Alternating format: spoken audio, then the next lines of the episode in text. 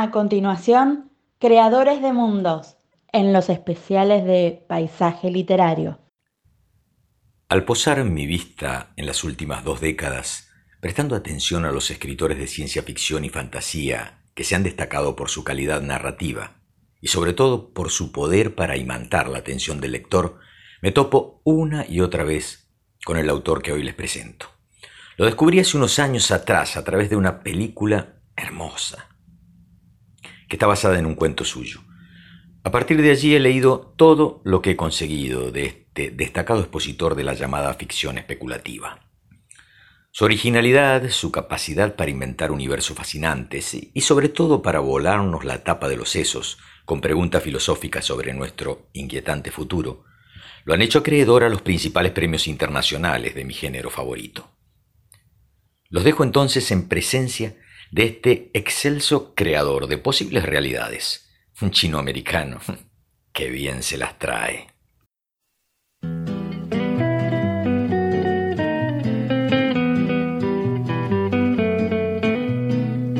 El año en que cumplí ocho años fue un año extraordinario.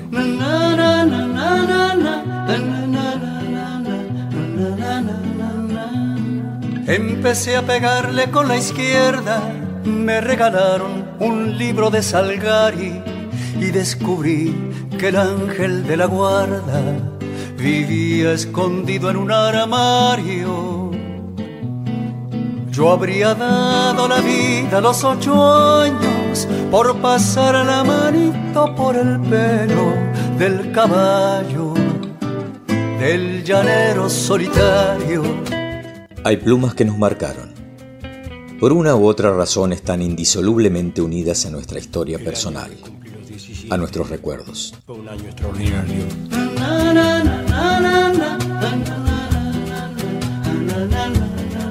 Robé una foto de amor de Rita Hayworth. Compré un cinto lleno de tachuelas y aprendí el horario de los trenes observando el temblor de las estrellas. Yo hubiera dado la vida a los 17 por recorrer subido en una moto el perfil de la República Argentina. Con sus cuentos, poemas y novelas, esos hombres y mujeres tocados por una virtud exquisita fueron ofrendándonos escenarios atrapantes fabulosos, inaccesibles a nuestra mundana cotidianeidad.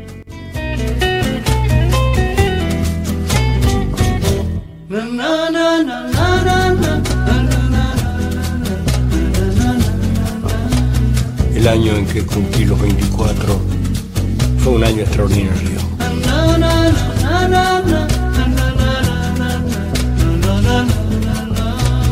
Sobre la espalda interminable de la mujer más desnuda de la tierra, escribí una canción que presenté al Festival Nacional de la Tristeza. Yo hubiera dado la vida a los 24 por cantar una canción de amor con la fuerza del avión de Casablanca. A sus letras mágicas les debemos los sueños más hermosos pero también nuestras más pavorosas pesadillas.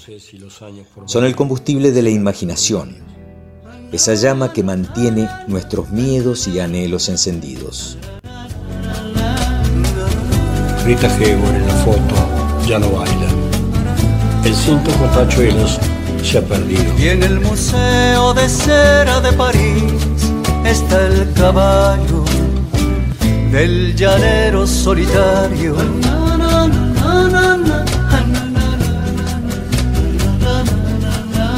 Hoy, en la 38 edición de Creadores de Mundos, Walter Gerardo Greulach les trae a Ted Chiang.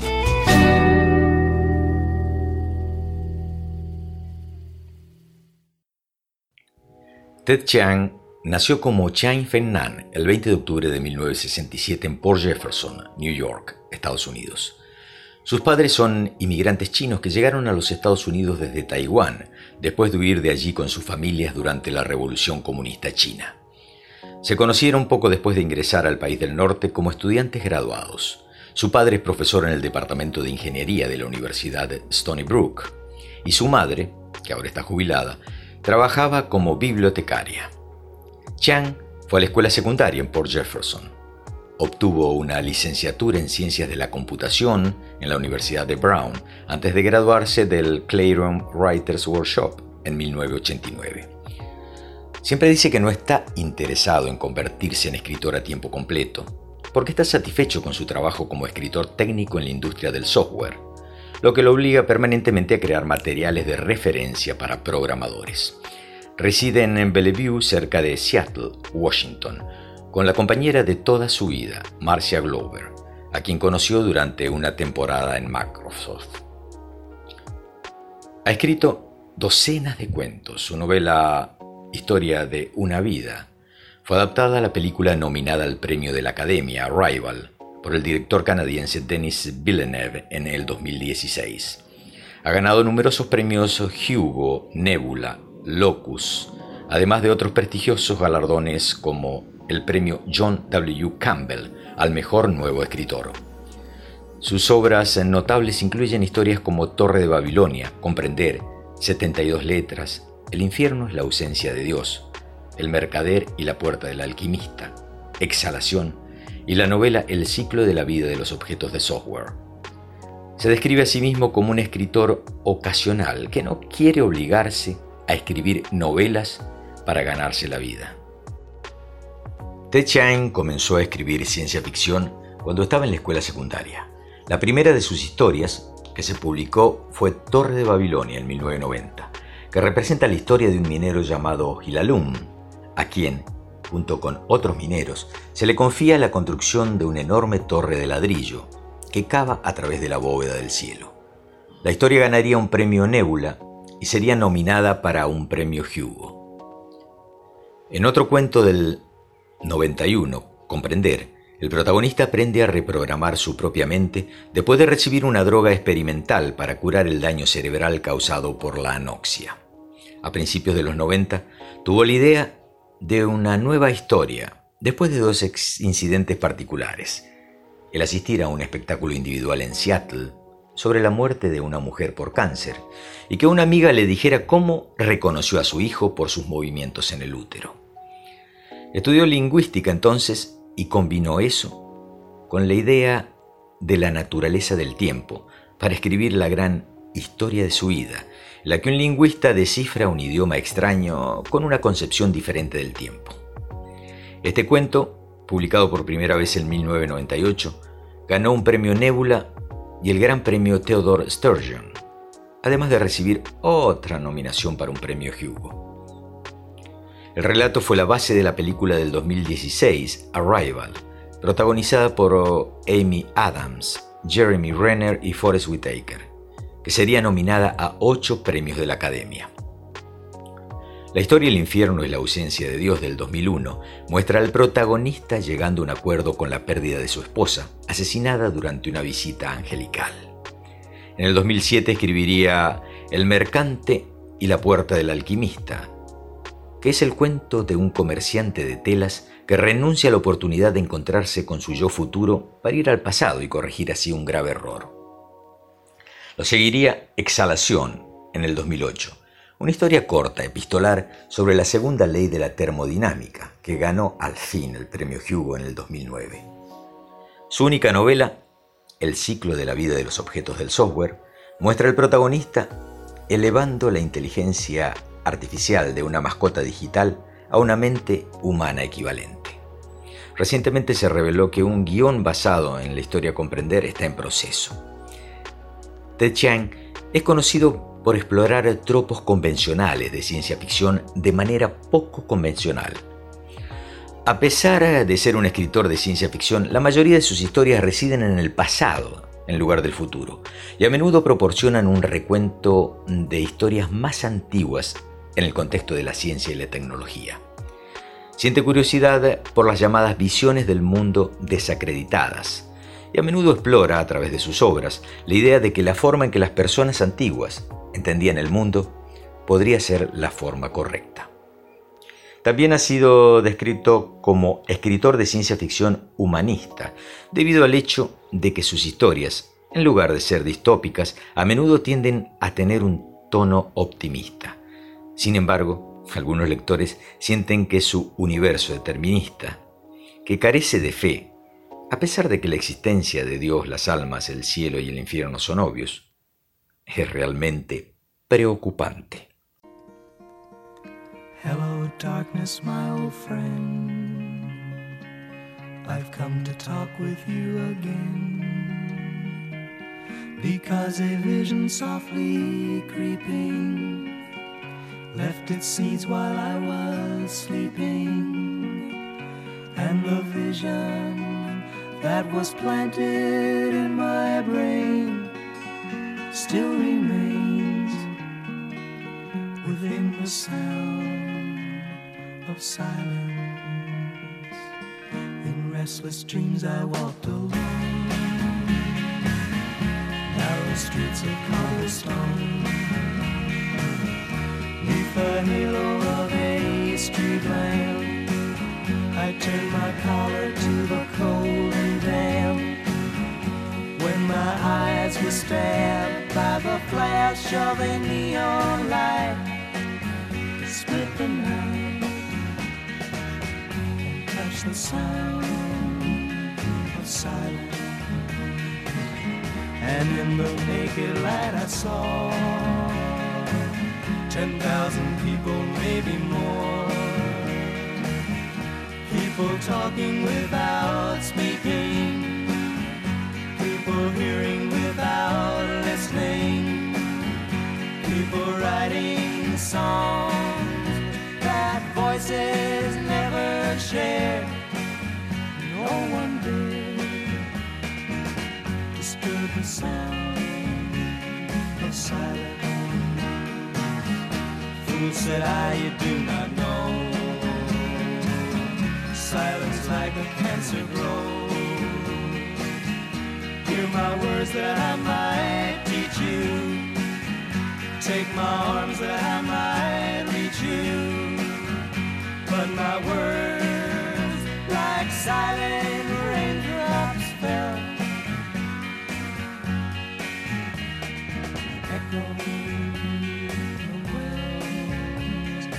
of silence,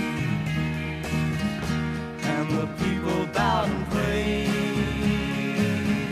to the neon god they made, and the sign flashed out its warning in the words that it was forming. And the sign said the words of the prophets are written on the subway walls, tenement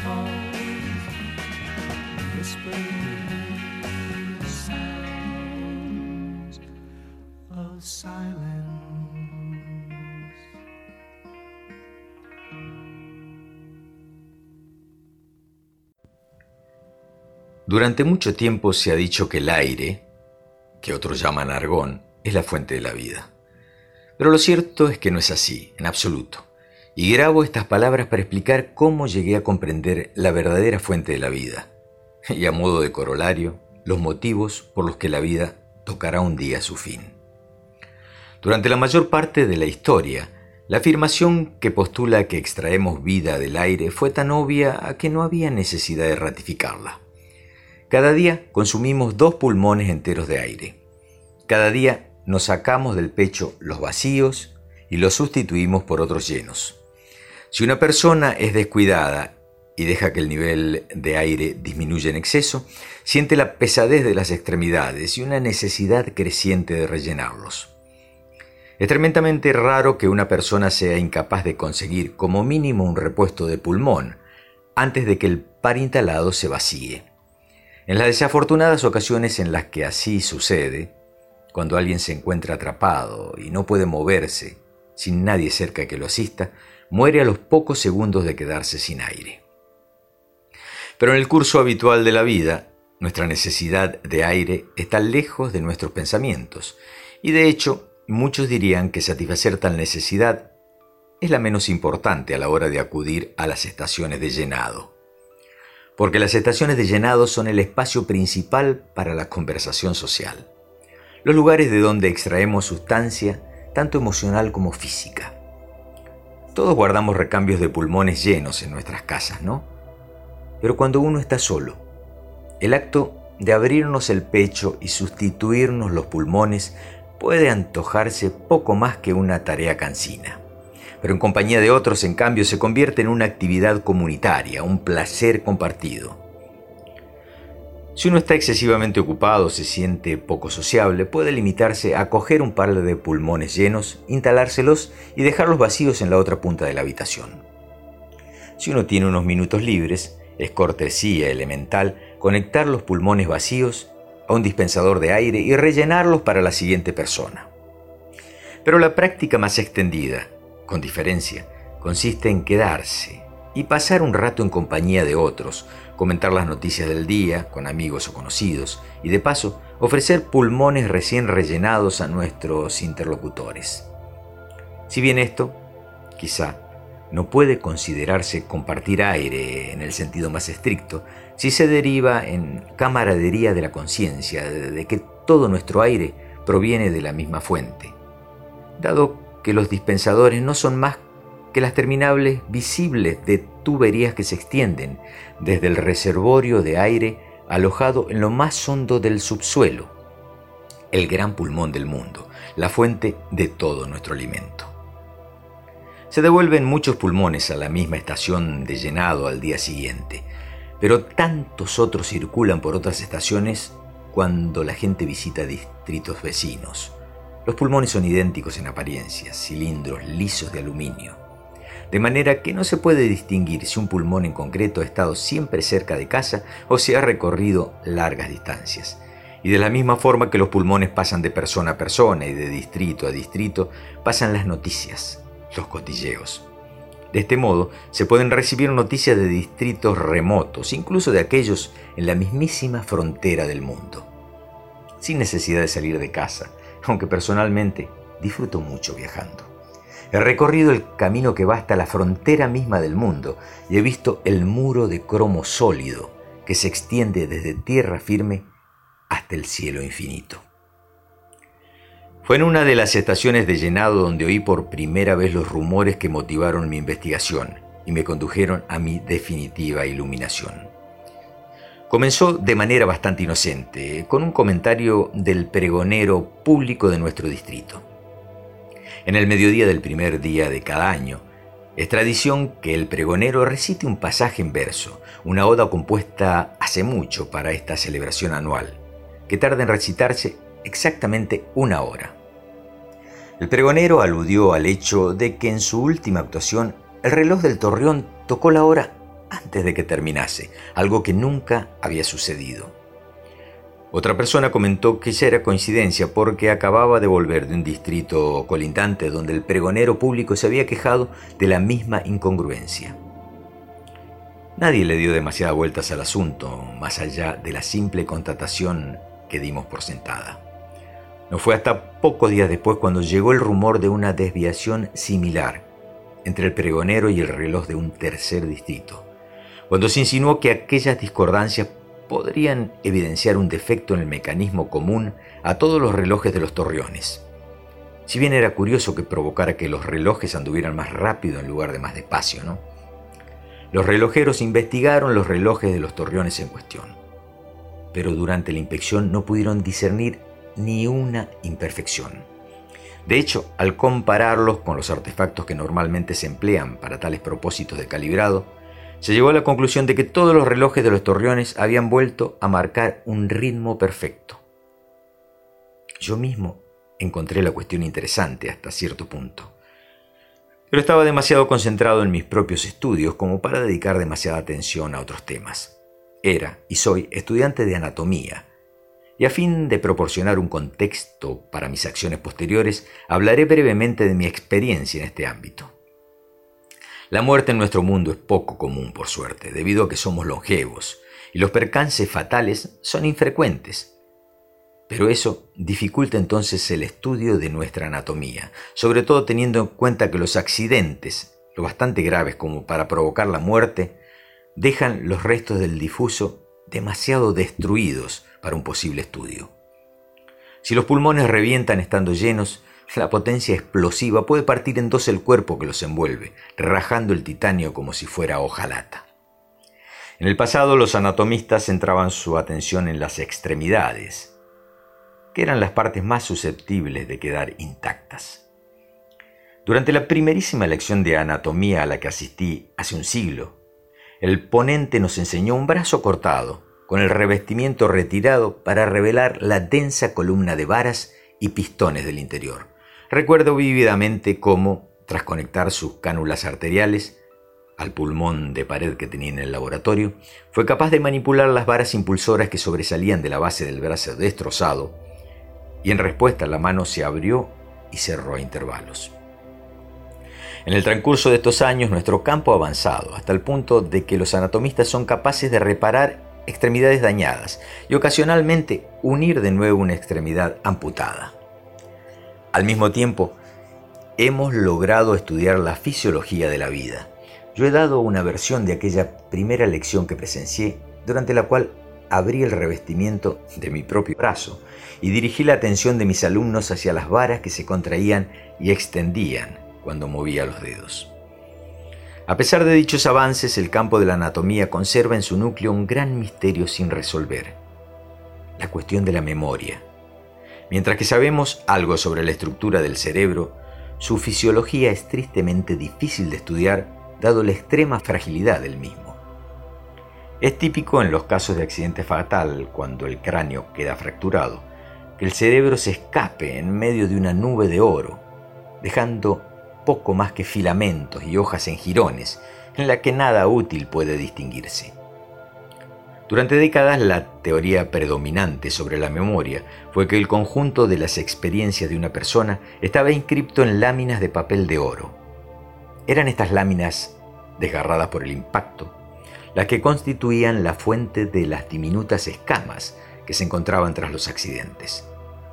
Los anatomistas recogían los pedazos de papel de oro, tan finos que la luz pasaba a través en tonos verdosos, y dedicaban años a la tentativa de reconstruir las láminas originales, con la esperanza de acabar descifrando los símbolos con los que las recientes experiencias de los fallecidos estaban inscritas. Yo no suscribí esa teoría, conocida como la hipótesis de la inscripción, por la sencilla razón de que si todas nuestras experiencias estuvieran realmente inscritas, ¿por qué están incompletas nuestras memorias? Los defensores de la hipótesis de la inscripción propusieron una explicación para el olvido, insinuando que con el tiempo las láminas de papel se desalineaban de la aguja que las leía, hasta que las láminas más viejas se desviaban completamente del contacto con la misma. Pero esto nunca me resultó convincente. Aunque no me costaba comprender el atractivo de dicha teoría, yo también había dedicado muchas horas a examinar las escamas de oro en el microscopio y era capaz de imaginarme lo gratificante que sería regular el botón de reajuste y ver cómo los símbolos legibles eh, perdidos quedaban reenfocados. Es más, ¿no sería maravilloso descifrar los más antiquísimos recuerdos de personas fallecidas, esas que el sujeto había olvidado? Ninguno de nosotros era capaz de recordar poco más que un centenar de años atrás. Y los registros escritos, informes que nosotros mismos inscribíamos, pero de los que apenas guardábamos recuerdo, se remontaban solo a unos cuantos centenares de años. ¿Cuántos años habíamos vivido antes del comienzo de la historia escrita? Era la pregunta. ¿De dónde veníamos? La promesa del descubrimiento de respuestas en nuestros propios cerebros es lo que hace la hipótesis de la inscripción tan seductora. Entonces fue allí, cuando escuché de nuevo sobre el desfasaje de los relojes, cuando se anidó en mi mente la loca idea, la estúpida idea de diseccionar mi propio cerebro. La sola idea ha de sonar pura locura, lo sé, y de habérsela comunicado a cualquiera de mis colegas, sin duda habrían tratado de detenerme. Pero no podía pedirle a nadie que se pusiera en peligro en nombre de la investigación anatómica, y dado que deseaba llevar a cabo la disección en persona, no me conformaría con ser simplemente el sujeto pasivo de dicha operación. Yo solo la haría. y la autodisección era la única posibilidad. Exhalación. Ted Chang.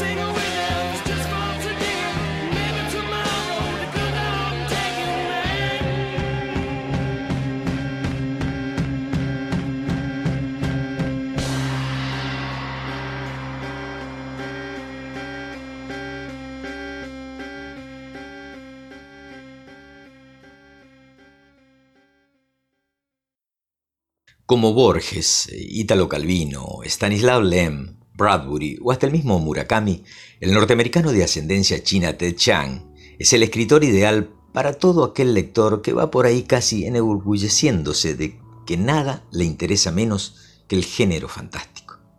Porque lo suyo es literatura seria y de verdad y todo eso. como los ante mencionados, Chang es, primero y antes que nada, un gran escritor y de inmediato un deslumbrante iluminador de tramas imposibles, que de inmediato también se vuelven ciertas y certeras. Y sí, lo de Chang, quien también es, como decíamos, un escritor técnico para la industria del software, está más cerca de la isla de la invención de Morel que de la isla del doctor Moreau. Exhalación, uno de los 10 libros eh, mejores del 2019 para The New York Times, así como lectura obligatoria para Barack Obama, es apenas su segunda recopilación de relatos. Y este es otro detalle atendible y agradecer. Chang, poco prolífico, pero siempre impecable, parece ir a la contra de la tronante megasaga con tronos en varios volúmenes, prefiriendo la construcción de inmensas miniaturas. Luego del admirado y multipremiado La historia de tu vida, allí destacaba aquel que da título al conjunto y que resultó en la excelente película La llegada, Arrival, la adaptación cinematográfica de Denis Villeneuve, quien luego continuaría con Blade Runner y terminó hace poco con una versión exquisita de Dune. Allí también, más allá de la llegada de raza extraterrestre y los cruces espaciotemporales, el auténtico tema era el de la comunicación-incomunicación entre seres de este y de otro planeta, y cómo el hallazgo de un idioma común no conseguía otra cosa que hacer aún más irreconciliables las diferencias. Todo narrado con un estilo donde lo preciso no estaba reñido con lo epifánico.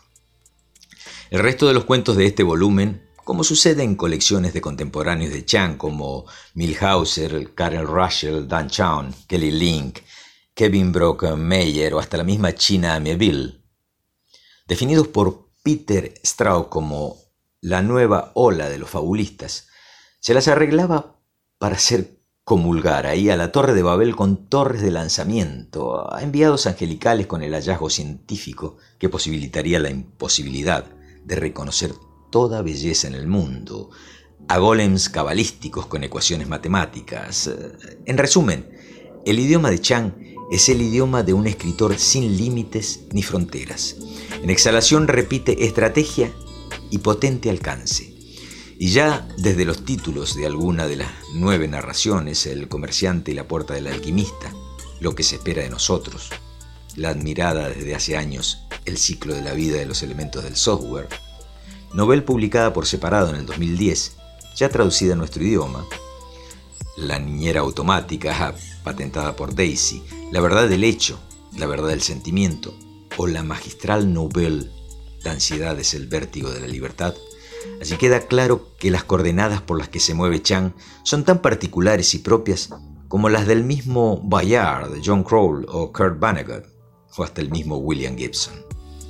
Ya se sabe, ese convencimiento de lo que nunca ha sido y que puede estar siendo sin que nos demos cuenta de que es así. Así mascotas virtuales que acaban poseyendo a sus serviles amos, y lo que nos hace acordar a los posteriores Kentuckys de Samantha Schweblin, o la olvidadiza memoria de los humanos, potenciada a la vez que expuesta por un disco duro colectivo, o las diversas alternativas de nuestras exigencias con las que interactuar cortesía de un gadget, pero sin caer en fórmulas de facilismo distópico al estilo Black Mirror, o una casi sátira sobre el llamado creacionismo de la Tierra joven. Pero también como en la historia de tu vida, el contrapeso de victorianas postales steampunk o algo así como La Noche Árabe y la número 1002. El cuento que lleva el título de este libro y del cual les leí un extracto es de nuevo una renovada invitación de Chang a que tengamos un encuentro cercano de la tercera fase, pero de primera clase, en el que criaturas robóticas comprenden la verdad del cosmos a partir de lo que descubren en la autopsia de sus cromados cerebros. El universo comenzó como una enorme bocanada de aliento contenido, dice. Quién sabe por qué. Pero sea cual sea la razón, me alegro de que así fuera, porque debo mi existencia a esta exhalación. Todos mis deseos y reflexiones no son ni más ni menos que remolinos generados por la exhalación paulatina de nuestro universo. Y hasta el momento en que esa gran exhalación termine, mis pensamientos proseguirán. Se nos revela en este fascinante relato. Y de nuevo, lo del principio, lo que siempre se valora. Se ofrecen el tipo de tramas que consiguen que el lector casi aguante la respiración durante su lectura, por miedo a romper el atmosférico conjuro invocado por Chang. Y cuando digo lector me refiero especialmente a aquellos quienes de pronto se sorprenderán maravillados hasta el descubrimiento de que la ciencia ficción también puede provocar eso. Y que, alcanzada la última línea, exhalemos todos satisfechos y maravillados eh, y agradecidos por la profunda inspiración de Ted Chiang.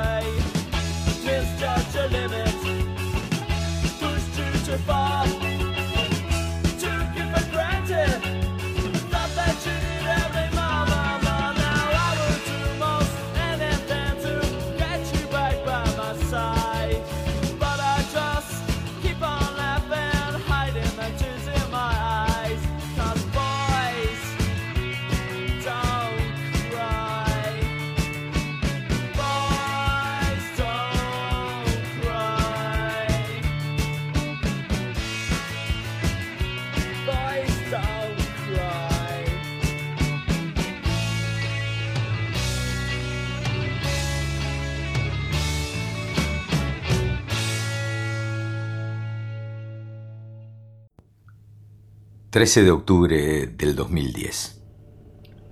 El ambiente es estrecho y húmedo, tan húmedo casi como si estuviese flotando. Entorno los párpados y vuelvo a abrirlos una y otra vez. No distingo nada, solo un monótono gris plomizo, alternando con manchas violáceas que aparecen con cada grito, con cada aullido. Me aplasta un sentimiento de agobio. Sin embargo, no soy yo el torturado es otra persona a quien siento como un apéndice de mi propio cuerpo.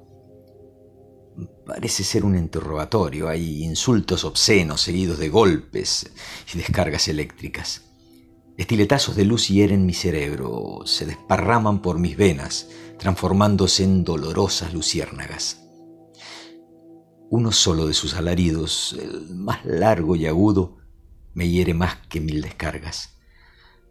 Los torturadores no hablan inglés. Eh, lo increíble de esto, Gary, es que en estas pesadillas o visiones, como prefieras llamarlas, los entiendo a la perfección, pese a haber estudiado español solo un par de semestres en el colegio secundario. Guardo el cuaderno en un cajón de la cómoda, lo cierro con llave y suspiro apesadumbrado. Mi nombre es William Roswell. Tengo 33 años y nací al norte de Maine, a 12 millas del límite con Canadá, en un pueblito apestado de nieve las tres cuartas partes del año.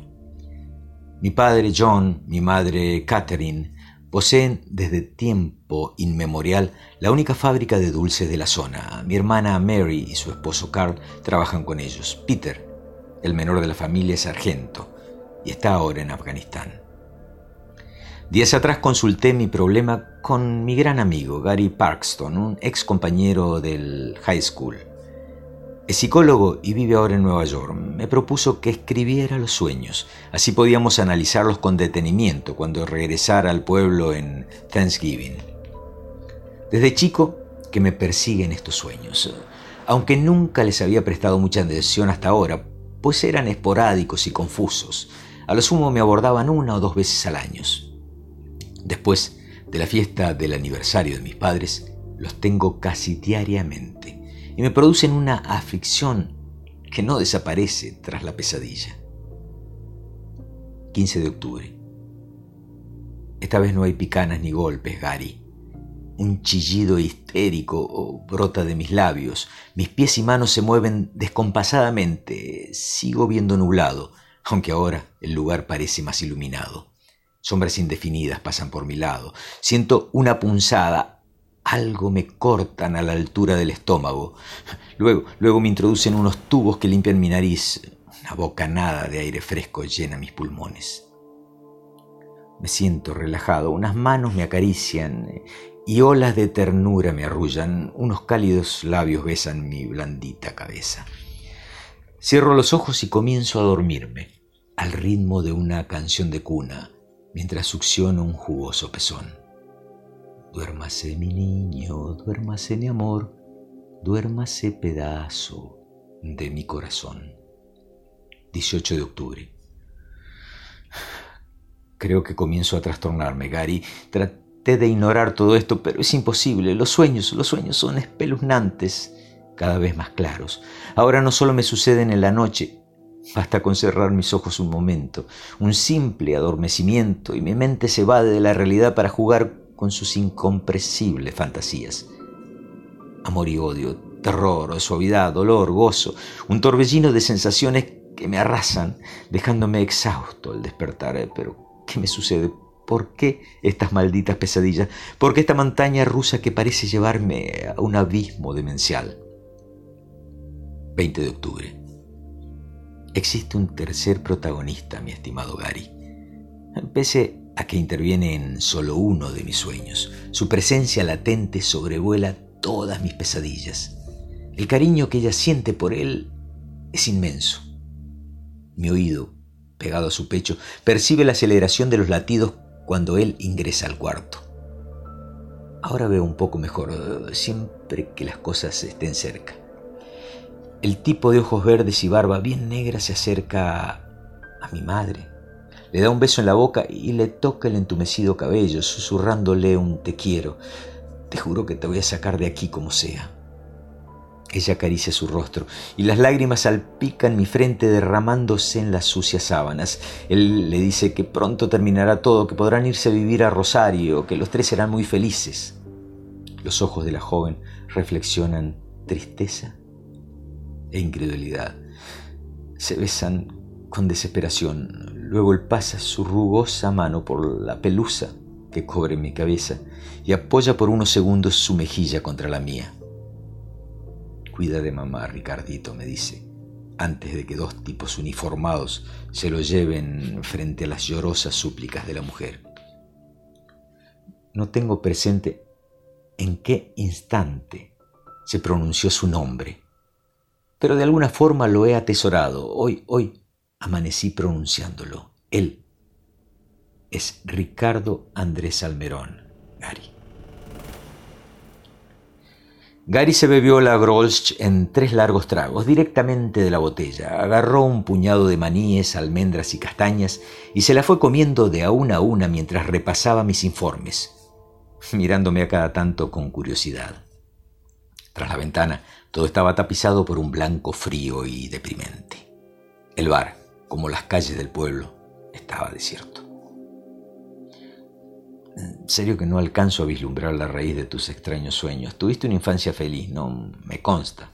Tienes una familia divina, padres y hermanos adorables, un buen trabajo que te asegura estabilidad económica, una novia comprensiva y linda. Ninguna razón aparente para este tipo de pesadillas, terminó diciendo a la vez que le ordenaba al mozo otra cerveza. Nos habíamos acomodado en la mesa más alejada de la entrada, intentando evitar el chiflete helado que ingresaba cuando alguien abría la puerta. Era un recodo oscuro desde donde apenas se observaba el comienzo de la barra. Inflado de ansiedad, lo escuchaba atentamente con la silla inclinada contra la pared, buscando el máximo espacio que me permitiera observarlo mejor. Pedí una limonada. No deseaba que el alcohol menguara mi discernimiento. Tenía tantas cosas para preguntarle a Gary. Pero es normal que a alguien se le repitan los mismos tres o cuatro sueños durante toda su vida. No, claro que no es común, ni mucho menos. Pero se da casos y aunque a vos te lo parezca, los sueños no son iguales, eh, pueden tener un hilo conductor que los asemeje. Durante el tiempo que le toma a dicha persona superar el trauma que los origina. Los sueños vívidos, así los vamos a llamar como los tuyos, son bien raros y últimamente se los ha comenzado a denominar así sueños lúcidos. No era propenso a creer en la existencia de vida después de la vida, pero ante la falta de explicaciones racionales que justificaran mis pesadillas, con cierta timidez le pregunté, qué pensás acerca de las imágenes de otra vida, reencarnación, algo por el estilo? No creo en eso. Y por mi parte, lo descarto totalmente. No existe una sola prueba creíble que soporte la idea de un alma eterna viajando por cuerpos y épocas diferentes. Respiró hondo y mientras se limpiaba las encías con la lengua agregó, debemos encontrar la matriz de tu problema. Algo grave debe haberte sucedido cuando eras bebé, en tu temprana niñez, algo que tu consciente intentó sepultar en pos del equilibrio emocional. Pregúntale a tus padres, son los únicos que pueden ayudarlo. No había terminado la frase cuando ya le estaba descargando la próxima duda. Y, ¿Pero por qué suceden ahora tan seguidos y por qué me provocan esa inquietud que nunca antes había sentido? Gary me miró de reojo por debajo de sus lentes. Estaba repasando el menú y no se decidía por el pollo o por el cerdo. En tus escritos pones la fecha del aniversario de tus viejos como punto de quiebre, ¿no? ¿Qué pasó esa noche? ¿Cuál fue el detonante que rompió el filtro metral que te estaba protegiendo? Acotó, partiendo un cubito de mantequilla y untándolo en un pedazo de pan cereal. ¿Cómo? le dije mientras le señalaba al mesero el chicken cordon bleu. Tratad de recordar alguna cosa relacionada con embarazadas, con bebés, con tortura, algo que hayas visto aquella noche. Por media hora comimos tranquilamente. Nos propusimos hablar por un rato de temas menos conflictivos, menos estresantes. Charlamos de novia, de planes futuros, de hockey. Recordamos anécdotas compartidas. Estábamos degustando un delicioso Killam Mango Pie cuando me vino a la mente la revista. Lo tengo, grité sorprendiéndolo a mi amigo de tal forma que se atragantó con el postre. ¿Qué? ¿Qué pasa? Una vieja Times que hojeé en el baño de mis padres. Había un reportaje sobre los desaparecidos en un país sudamericano lejano, Bolivia o Argentina, creo. Todo fue mucho más simple de lo que pude imaginar. Una semana atrás, en un bar a miles de millas de distancia, me encontraba sin razón para las pesadillas que me trastornaban. Ahora, a punto de aterrizar en el aeropuerto internacional de Seiza, en Buenos Aires, pese a que aún quedaban grandes interrogantes, me encontraba frente a un panorama bastante despejado. Iba en búsqueda de un tal Ricardo Andrés Almerón Extracto de mi relato William Roswell y el entregador.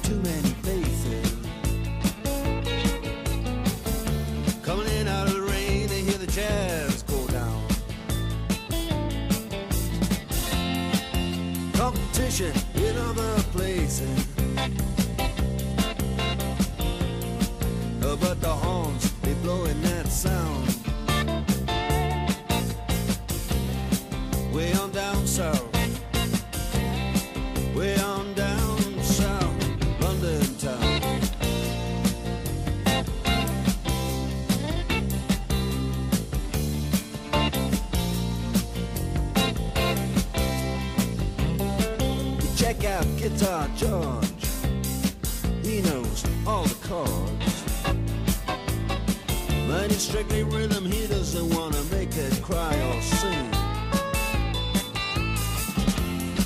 If then an old guitar is all he can afford, when he gets up under the lights to play his thing.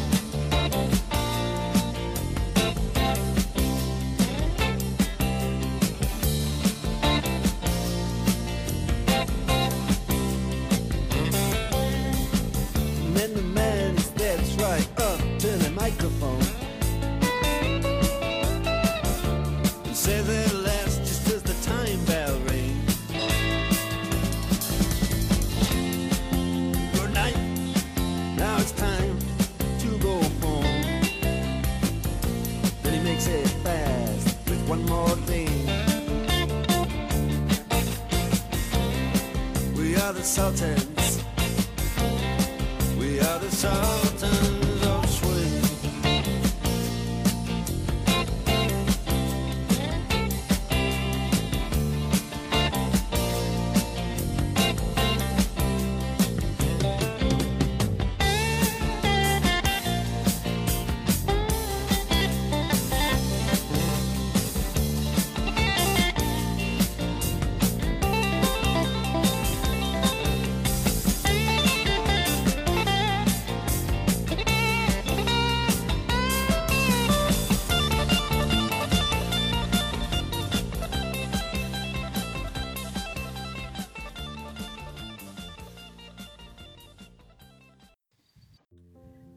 Si damos por cierto aquello que decía Marshall McLuhan, de que el medio es el mensaje, me temo que habremos también de aceptar que detrás del gran reconocimiento oficial del talento de Ted Chiang, rematado quizás por el New York Times al elegir Exhalación como uno de los 10 mejores libros del 2019, hay algo más que un mero aplauso unánime por parte del mundo de la cultura, en general y de las letras en particular. Ese algo más puede leerse en el hecho de que Chang, tanto en Estados Unidos como en el mundo hispano, haya pasado de ser eh, publicado por una editorial especializada en el género fantástico a serlo por una eminentemente literaria, lo que ha provocado un deslizamiento en la naturaleza de los numerosos lectores que ya atesoraba.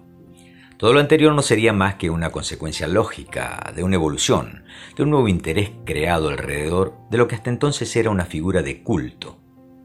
Si no fuera porque los textos incluidos en Exhalación salvo dos, Ónfalo y la ansiedad es el vértigo de la libertad, inéditos hasta la fecha, ya habían sido escritos y publicados hace más de 10 años en distintas colecciones misceláneas, habiendo sido a su vez galardonados con los premios literarios más prestigiosos dentro de la ciencia ficción.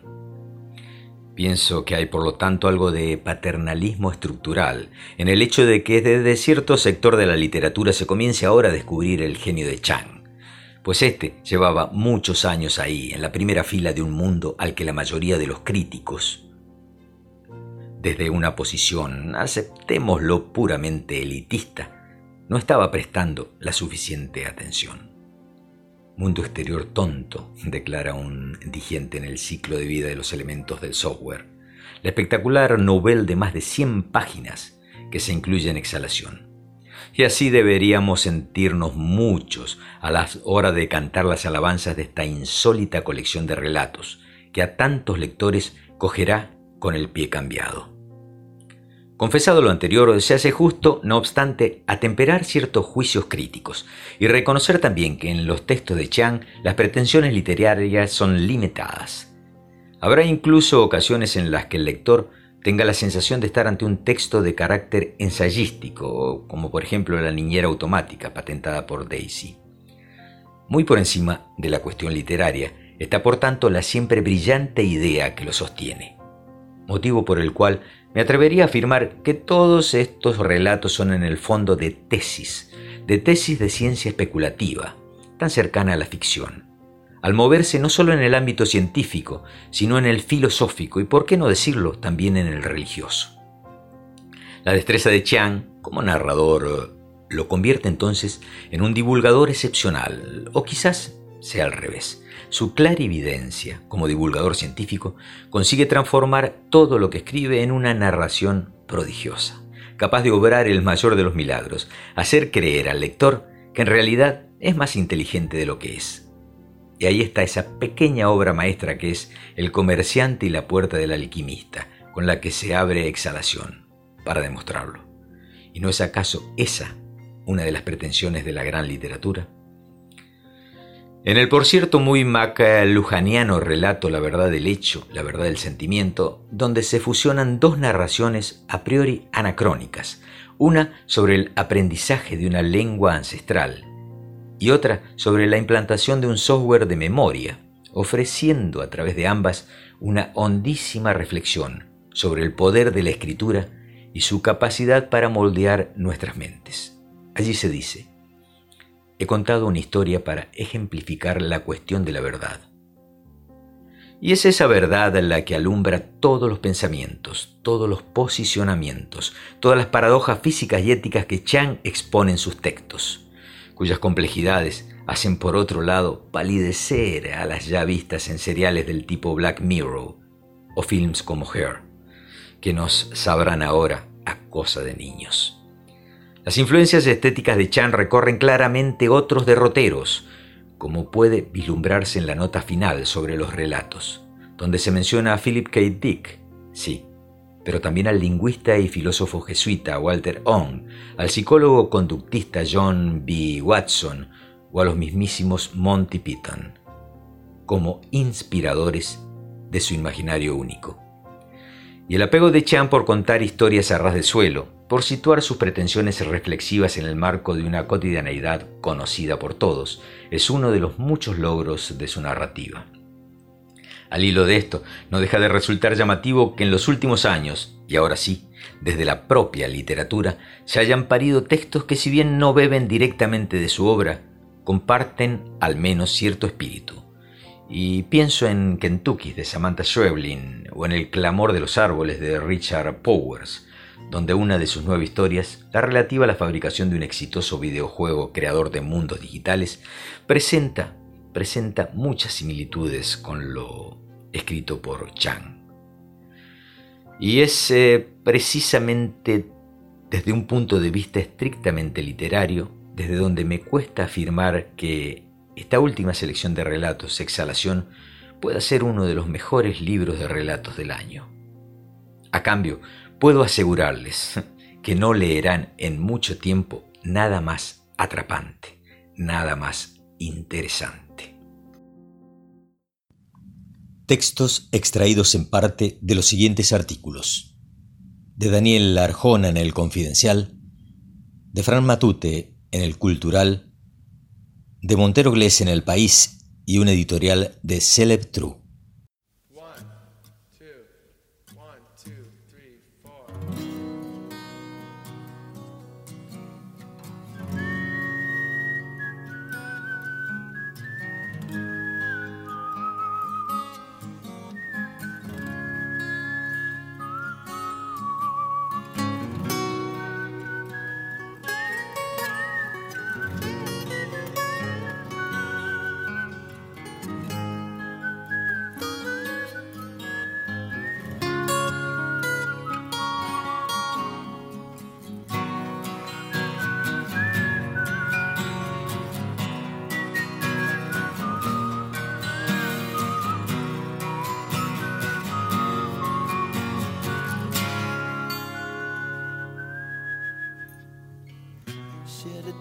Cause I'm missing you. I'm still alright to smile. Girl, I think about you every day now. Was a time when I wasn't sure, but you set my mind at ease. There is no doubt you're in my heart now.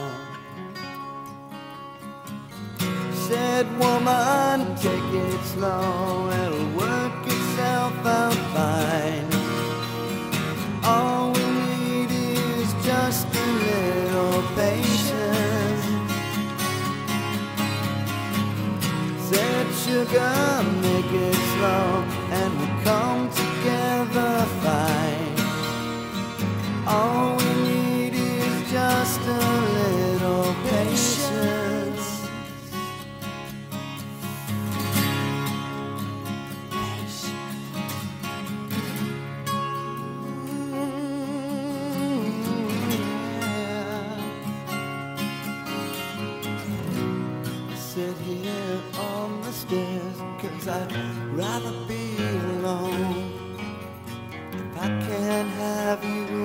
now I wait there. Sometimes I get so tense, but I can't speed up the time. But you know, love, there's one more thing to consider. Said woman, take it slow, things will be just fine. I'll just use a little patience.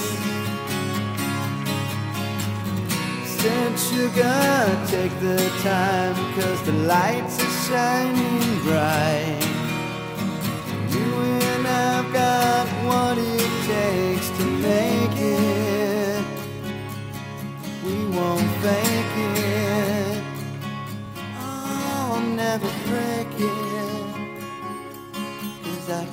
day.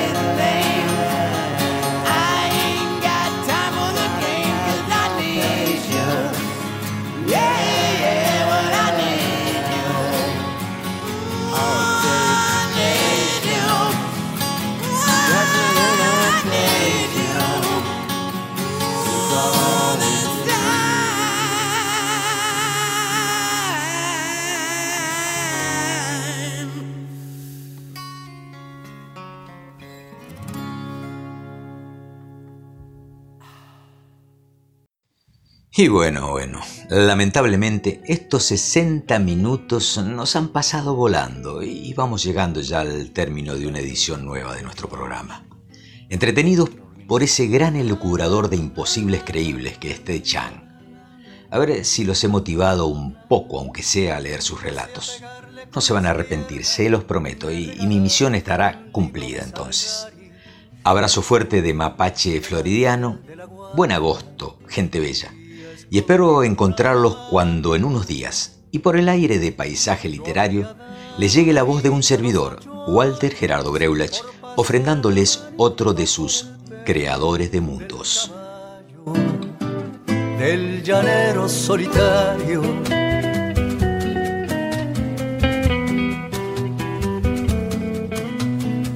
El año en que cumplí los 17 fue un año extraordinario.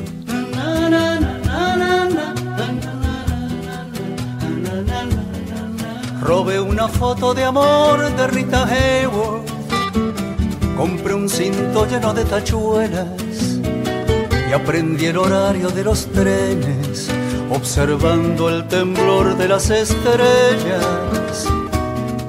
Yo hubiera dado la vida a los 17 por recorrer subido en una moto el perfil de la República Argentina.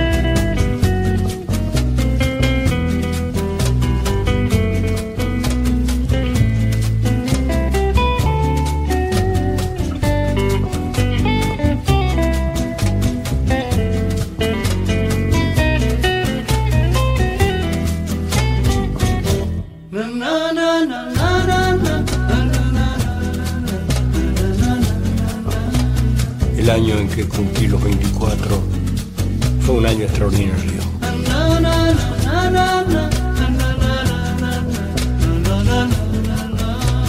Sobre la espalda interminable de la mujer más desnuda de la tierra, escribí una canción que presenté al Festival Nacional de la Tristeza yo hubiera dado la vida a los 24 por cantar canción de amor con la fuerza del avión de Casablanca.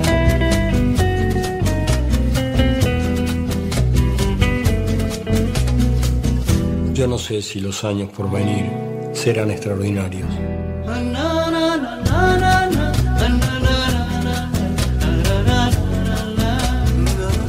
Rita Hayworth en la foto ya no baila. El cinto con tachuelos se ha perdido. Y en el Museo de Cera de París está el caballo del llanero solitario.